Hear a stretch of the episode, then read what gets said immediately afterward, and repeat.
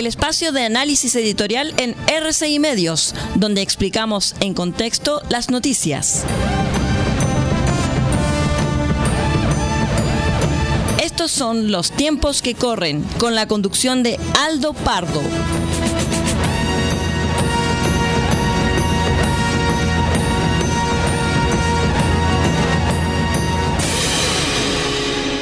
Hola, hola, hola, ¿cómo están, estimados amigos? Bienvenidos a una nueva edición de su espacio Los Tiempos que Corren, siempre a través de las señales de RCI Medios y Radio Bahía del Puerto de Chañaral. Jaime Guzmán, ideólogo y autor de la Constitución de 1980, y Álvaro García Linera, teórico de la plurinacionalidad y de la Constitución boliviana, coinciden plenamente a la hora de establecer lo que se le pide a un texto constitucional, que deje firme el dominio de unos sobre otros, o al menos que impida al otro llevar a la práctica sus ideas y programas. La base de esta común ideología están las ideas simplificadas del teórico del Partido Nacional Socialista Alemán Carl Schmitt, para quien lo esencial en lo político es la definición del campo entre amigos y enemigos, dos irreconciliables que buscan mutuamente eliminarse. Es que la verdad sea dicha, muchachos, hay siempre un Schmitt que encanta a la derecha y otro que fascina a la izquierda. García Linera, en una conferencia dictada en la Universidad Academia de Humanismo Cristiano, se lamenta que la izquierda chilena, partidaria del texto constitucional de la Convención, haya mantenido los buenos modales para enfrentar el plebiscito constitucional del pasado 4 de septiembre. A su juicio, habría sido preferible dejarlos de lado para enfrentar políticamente el debate plebiscitario. Este lenguaje críptico, hecho exprofeso para que lo entiendan unos bastante pocos, lo que quiere decir por buenos modales es la conducta democrática, y su invitación a enfrentar estos debates políticamente quiere decir de la manera que lo hemos hecho nosotros. Es decir, saltándose las reglas, como de hecho lo hizo Evo Morales en su último y frustrado intento de reelección presidencial.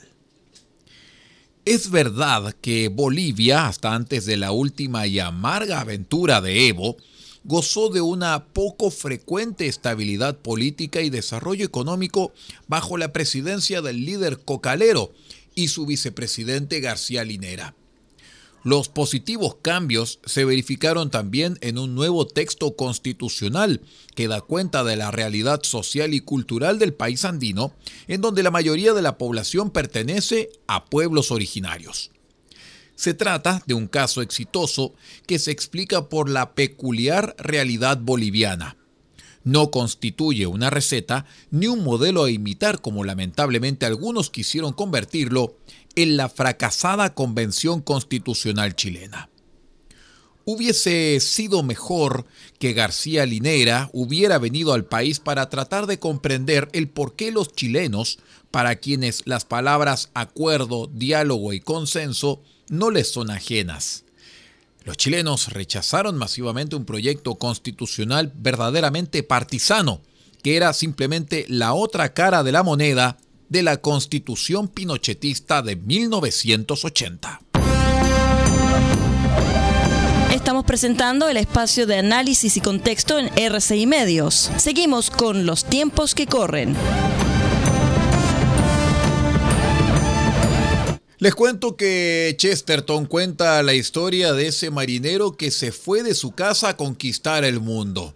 Después de 1000 aventuras en distintos mares del globo, naufraga en una playa que le pareció que no había sido conquistada por nadie. Allí clavó su bandera y se proclama como el conquistador del lugar, hasta que de pronto ve en una casa vecina una escalera que baja de un segundo piso, en lo que lo esperan sus juguetes de niño, la cocina de siempre y los olores. Acaba de conquistar su propia casa y plantar su bandera en la playa de su infancia. Algo de eso le sucede hoy al presidente Boric.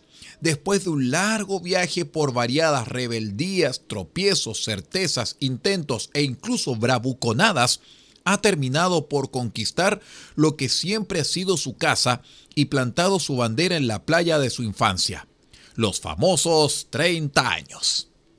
Sin que parezca excesivamente incómodo, ha empezado a gobernar con esa generación perdida de la concertación, esa misma que estaba llamado a reemplazar para siempre.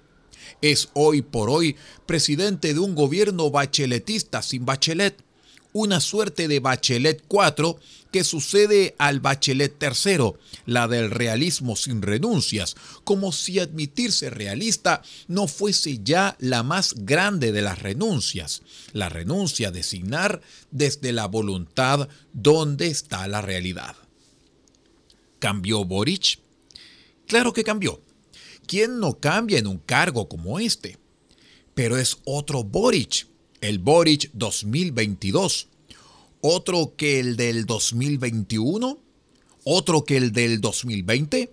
¿O del 2019? Creemos que de muchas maneras el Boric del mohicano y poleras con demasiadas letras es el mismo que este de chaquetón largo y recién peinado de hoy. Hijo de un dirigente demócrata cristiano de provincia que creció entre otros hijos de líderes concertacionistas, Boric y sus amigos más cercanos no militaron en las juventudes socialistas o las del PPD por diferencias profundas con los que sí militaban allí, sino porque eran instituciones decadentes, agencias de empleos que ni siquiera te aseguraban trabajo. No le asqueó solo la corrupción e incoherencia rampante de los hijos menores de la concertación, sino el hecho claro que no llegarían militando más allá de una jefatura de gabinete en un ministerio de segunda. Ellos querían más.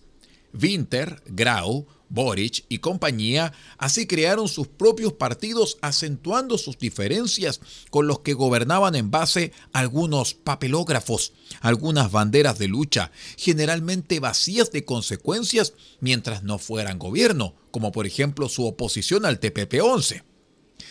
Se aliaron de modo natural con la izquierda extraparlamentaria de entonces, pero esos grupúsculos que siempre conseguían perder elecciones no tenían nada que ver ni sociológica ni psicológicamente con los recién llegados. Es imposible unir a los que nacieron para ganar con gente que siempre prefiere perder. ¿Qué tiene que ver, por ejemplo, Winter con Karina Oliva? ¿Qué tienen en común Jadue y Boric, aparte del odio parido que el primero siente instintivamente por el segundo? La crítica que la generación del 2010 hacia la decadencia, por lo demás perfectamente palpable de la concertación, la compartían sus madres y padres, pero estaban atados por lazos de solidaridad y amistad con todo tipo de Jorge Burgos y Jimena Rincón, con los que crecieron y gobernaron realmente demasiado tiempo. Boric estaba libre de esos lazos. Provinciano, además, podía hablar mal de Lagos todo lo que quisiera, porque Lagos era para él una figura mitológica, algo que pasaba a lo lejos, muy lejos en los diarios y noticieros de la capital. Pero poco o nada disimuló sus ganas de hablar con el expresidente más expresidente de todos y recibir sus consejos, como lo hizo con tanto más ganas con Luis Maira, Eugenio Tirón y Manuel Antonio Garretón y tantos más. Boric tiene esa gracia única, le gusta ser fan, en un país en que nadie admira a nadie, porque todos sienten que si alguien los hubiera descubierto serían Mozart, Einstein o Taylor Swift. El presidente ejercita antes que cualquier otro músculo el de la admiración. Frente al presidente profesor o Lagos y la presidenta apoderada, Bachelet, a él le gusta ser el presidente estudiante. Y como estudiante que es, escucha y luego despliega lo que estudia en exámenes orales convincentes y exámenes escritos menos convincentes, pero trabajados con entusiasmo y ganas. El presidente Boric no tiene el orgullo del «se los dije», «lo sabía», «se los advertí». La manera en que encajó la derrota en mucho sentido personal del 4 de septiembre es la prueba de esa esencial plasticidad intelectual que es su salvación y quizás la nuestra. No es que no sienta la derrota o que sus explicaciones de ella sean justas, que son en gran parte absurdas, pero sabe que no tiene que quedarse pegado en eso, que tiene que seguir viviendo, que ese es su designio en la vida, seguir viviendo. Aptitud de quienes hemos vivido en la infancia, tenemos terremotos sentimentales y noches que quieren que acaben luego. Gabriel Boric no tiene otra que confiar en su buena estrella, que como toda buena estrella se apaga en los días nublados, pero vuelve cuando las nubes se despejan. En la victoria, ser victorioso y hablarles a los amigos.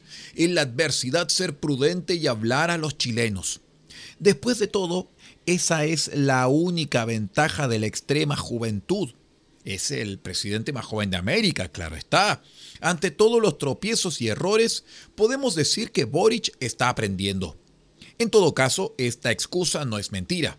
Gabriel Boric está aprendiendo en cámara, en vivo y en directo, no solamente a ser presidente, sino simplemente está aprendiendo a ser Gabriel Boric. Que tenga un lindo día. Hemos presentado el espacio de análisis editorial en RCI Medios, donde explicamos en contexto las noticias. Hasta aquí llegan los tiempos que corren, con la conducción de Aldo Pardo. Hasta una próxima oportunidad.